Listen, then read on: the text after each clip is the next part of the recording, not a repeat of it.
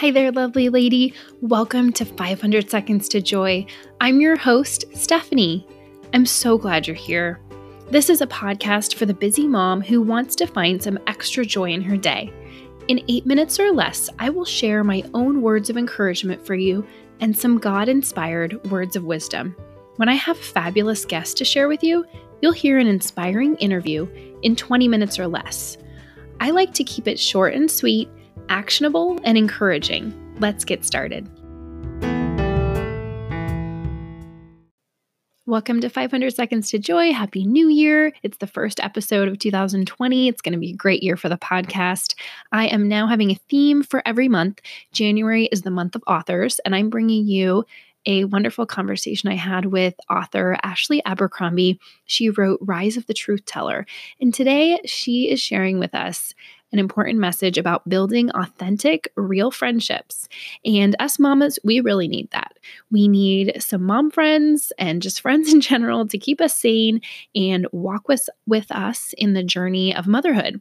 And I love that in her book, she talks about true storytelling with trusted friends is really the key for not feeling alone in your motherhood. So I 100% agree with that. You're going to love our conversation today. You're going to be so inspired. And also, I have an exciting surprise that if you click on the link in the show notes, you can enter to win a book giveaway and win a copy of Ashley's book. Okay, without further ado, enjoy our conversation, friends. P.S. Moms of Littles, pop in those earbuds. Ashley. Hi, thanks so much for having me. You're so welcome. Welcome to 500 Seconds to Joy. I love the title of your podcast, and it's wonderful, by the way. I spent some time listening to a few episodes this morning and how helpful and concise and clear. I love what you're doing. Thank you so much. That means a lot to me, especially because I know you're a fellow podcaster. yes, I love this medium. It's one of my favorite ways to communicate with people. me too. Me too. It's it's such a blessing. And so everybody, this is Ashley Abercrombie. She, if you haven't heard of her yet, you are definitely going to want to go learn more about her. She is amazing and she's an author. Um, one of my goals one day, I'm putting it out there in the world. Um, okay, so she's an author. She wrote a book called Rise of the Truth Teller. It is riveting, it is redeeming, it's inspiring. So I really appreciate your honesty, Ashley, and your wisdom, the way you tell story with humor and heart. So this book is a must read, everyone. Also, by the way, the way you tell Bible stories, it literally could make anyone interested in the Bible. oh, thank you. That means the world to me. I feel like you know, I love to be able to make the Bible come alive. And, you know, I never want to put my current context on what the biblical text is, but at the same time, I do believe we can find so much humor and delight and joy in actually reading the word and thinking about what it really means. These are real people. And if you think about that, the Bible is crazy. Like there's so many crazy yes. moments. In so it's good to read. Yeah, the Bible is real. Um, it's yeah, it's cool to think of it as a story. And um, yeah, I just I love the way you tell stories. So thank you for that in your book. Okay, so before we get going on what you have to share with us today, Ashley, could you briefly introduce yourself and share a little bit about your family and what started your journey to becoming an author? Yes, I would love to. So, I was born and raised in North Carolina, and then I moved to Los Angeles when I was 21 years old and spent 15 years of my life where I met my husband. We've been married now for eight years, and we had our first baby in LA. Um, his name is Levi. And then we moved to Manhattan three and a half years ago. So, we live in the concrete jungle, and where we had our second baby, Lucas, and he's two and a half years old. So, all that really means to anybody who's listening, and you know this well, is that I'm very tired. Yes. I love that. And then how did you become an author? So I honestly, I've been writing for the last 20 years. So it's been my side hustle and one of my favorite things to do for life. And I was just deeply committed to exercising that gift, even when no one was reading it and no one cared about it. I was writing and pitching articles to magazines and working on curriculums and doing all kinds of things like that because I just love to write. And then last fall, um, I started working. I got a two book deal and began to work on my first book and then became a full time author and speaker for the very first time. And so, after 20 years of work and effort and consistency, finally that dream is coming true in my life. And it's been such a joy to do that and has made all those seasons of waiting feel absolutely worth it. yes, that's wonderful. What a good message to share. Mm-hmm. Okay, so um, let's dive into what you're going to talk about with our lovely listeners.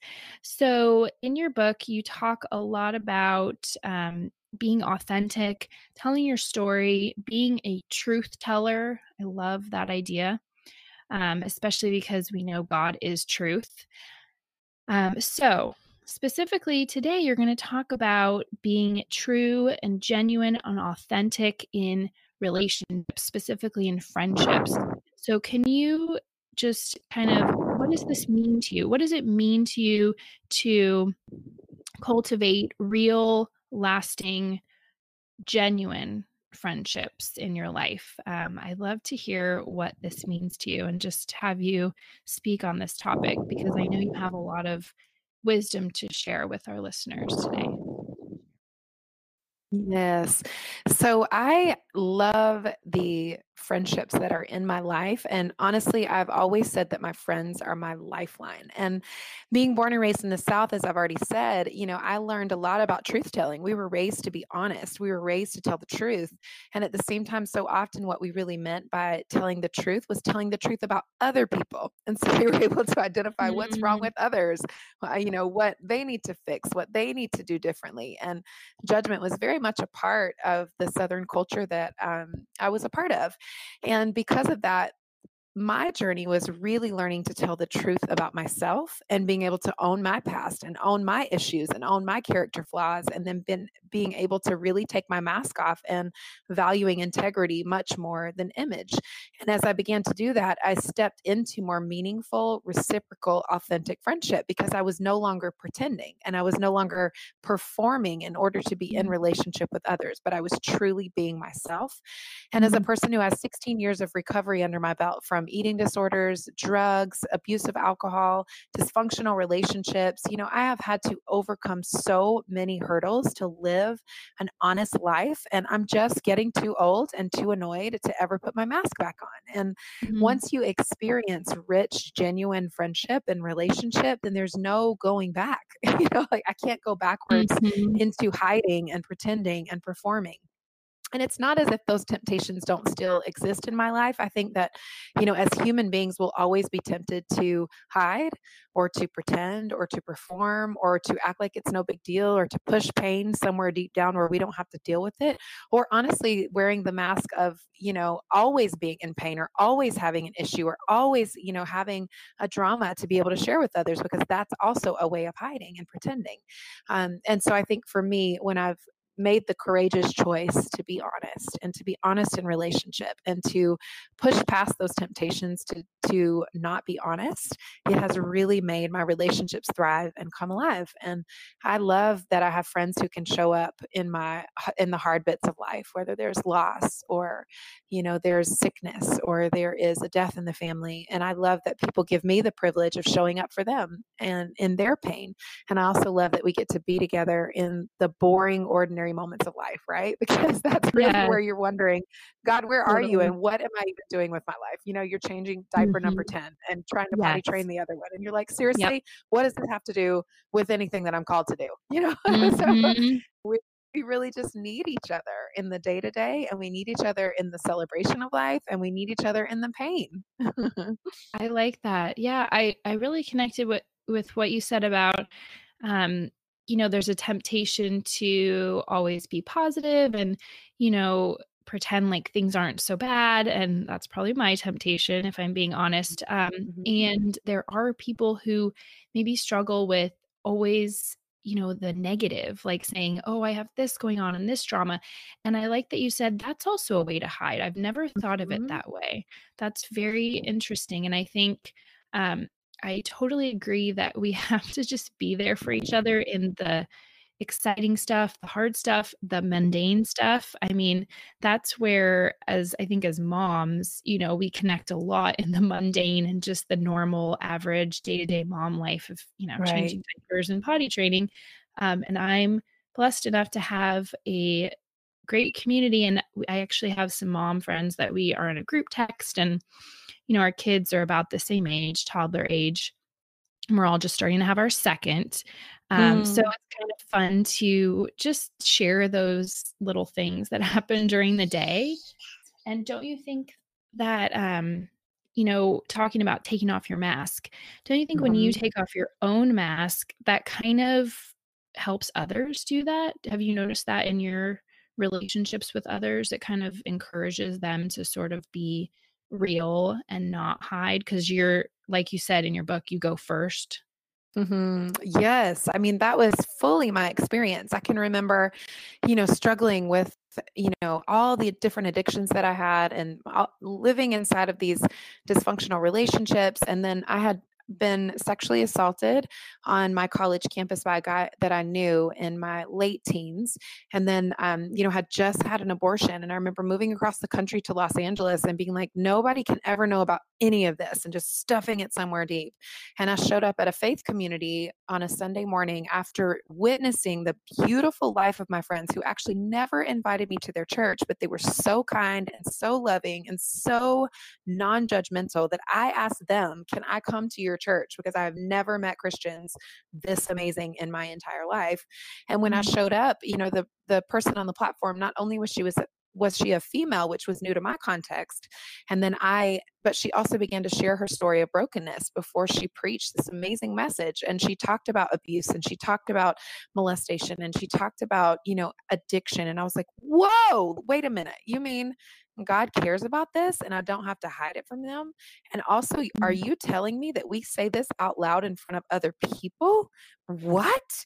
And so it was like this revolution of my mind where I realized, wow, like actually the key to freedom is in the sharing, not the silence. And so for me, that was a real breakthrough moment of being able to break the silence on my own pain and on my own past and be able to look ahead to what's possible in the future if you don't have to hide and if you don't have to lie. You know, I realized like you don't have to lie to live. And so I love going first now and being able to share my story. And sometimes in the very beginning when we hear another woman's story um, what's challenging is that you might only begin to admit the story to yourself you know you might only be able Right. to say you know what i have this in my past and instead of pretending like it's not there i'm going to look it in the face and acknowledge it.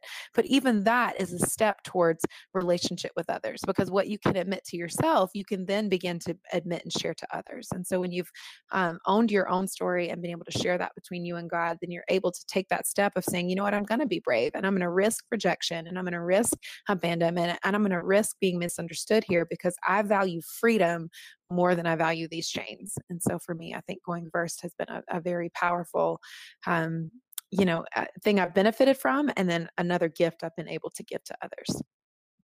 It is a huge gift. Yes, I agree. And reading your book has been so helpful for me actually, um, and just sort of acknowledging my own pain right now.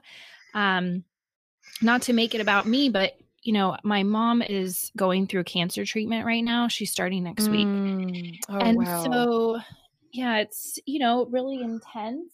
Uh, and it's um there's a lot of pain there, but I because I like to focus on joy and positivity and I'm very optimistic as a person. I've always been that way. And um it's just me, right? Um I Yeah. think there's a tendency to avoid the pain and think that it's bad to go there. It's not good to go there. You know, you have to stick with the positive. But I think in going there, it helps other people go there. And so, Yes. you know, you going first and writing this book, you know, you're affecting people's lives and you don't even know probably because like, you know, you didn't know that you writing your book and and writing about your pain would help me to sort of identify my own pain this week. So it's Mm. kind of it's amazing how powerful going first is. Um Yes.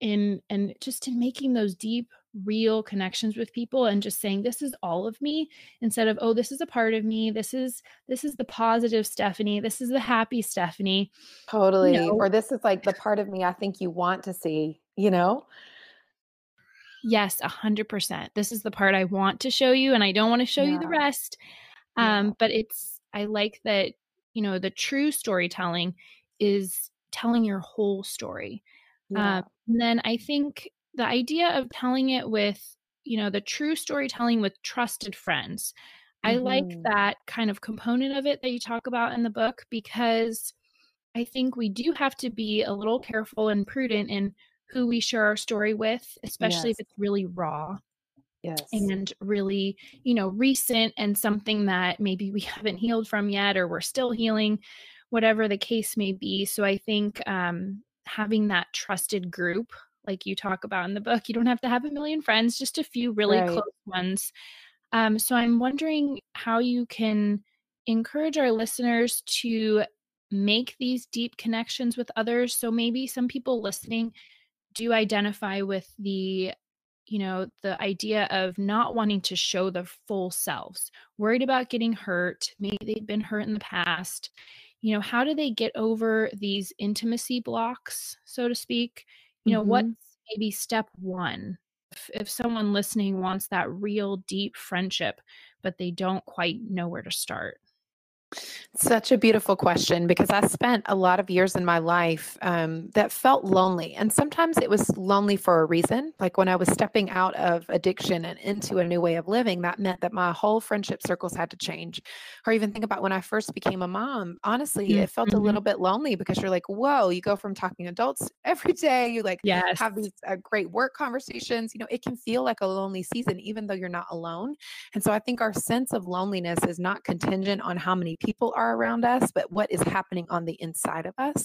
And so that's one thing to just know. If you're in this season where you're feeling like, man, I do feel lonely, even though I'm surrounded, you're not crazy, you're very normal. This is what happens in the human experience. But one thing I really started to do is to study what does it mean for me to be a person of integrity?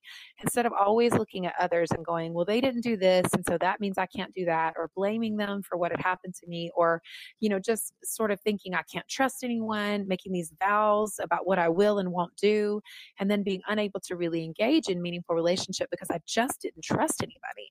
And so I started to study what does it mean to be a person of integrity. I read this amazing book that I would highly recommend to anyone called Changes That Heal. And the next book I read was a book called Safe People. And I actually read these two books, you know, at least once every two years because that's how important they are in my life. And they mm-hmm. teach you how to become a person of wholeness and also what are the red flags in my life I need to deal with? What are my character flaws that I need to deal with? Do I gossip about other people? Well, then how could I be looking for a safe person if I'm not a safe person, you know? And then it also helps you identify red flags in other people. And again, we're not looking for perfection. Like I'm never going to be a perfect person, and the people in my life are never going to be perfect people. But at the same time, we mm-hmm. can look for healthy people who walk in integrity and so those books were kind of my first step. And then my second step was just getting to know people. And that's a big risk because you think to yourself, man, I could invest six months in this relationship and then go, crap, they're not safe. They talk bad about me or they don't have the same values as me. I don't like the way they scream at their kids or whatever the situation might be. And of course, we value diversity, obviously, but I'm talking about the close you know a couple of friends that you're going to lean into relationship with but you mm-hmm. have to try and it has to be consistent right? So you can't show up every you know 3 months and expect for there to be deep relationship formed. You have to be consistent and intentional about seeing each other on a weekly or biweekly basis and um, as you get to know one another i think it's it's beginning to venture past sort of the surface things you know? Maybe you you find yourself constantly talking about you know um, target or you know what's what's coming up for the holidays and what birthday parties are you organizing or what's happening at school and all that is beautiful mm-hmm. and important and at the same time you want to kind of push a little bit past that like hey you know what? This week was really hard for me. I am feeling very lonely in my motherhood. Do you ever feel like that? You know so it's just the opportunity to connect and ask a question and go deeper with one another so you can hear where each other are at.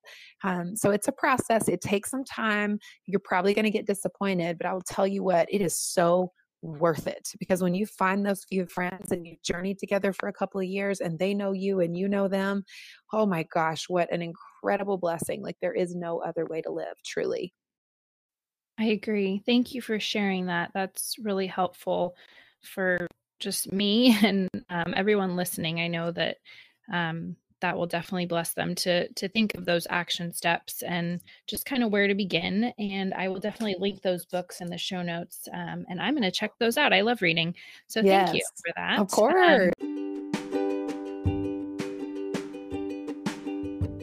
that's the end of part one, but part two is ready, friends. Go listen. Bye for now.